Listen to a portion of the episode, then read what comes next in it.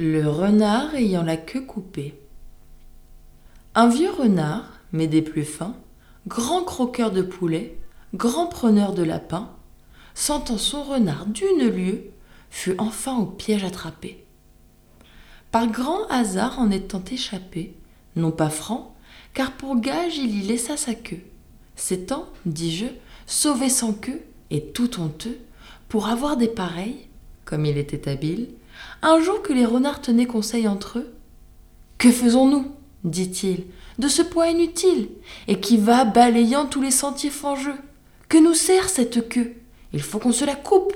Si l'on me croit, chacun s'y résoudra. Votre avis est fort bon, dit quelqu'un de la troupe. Mais tournez-vous, de grâce, et l'on vous répondra. À ces mots, il se fit une telle huée que le pauvre écourté ne put être entendu. Prétendre ôter la queue eût été temps perdu.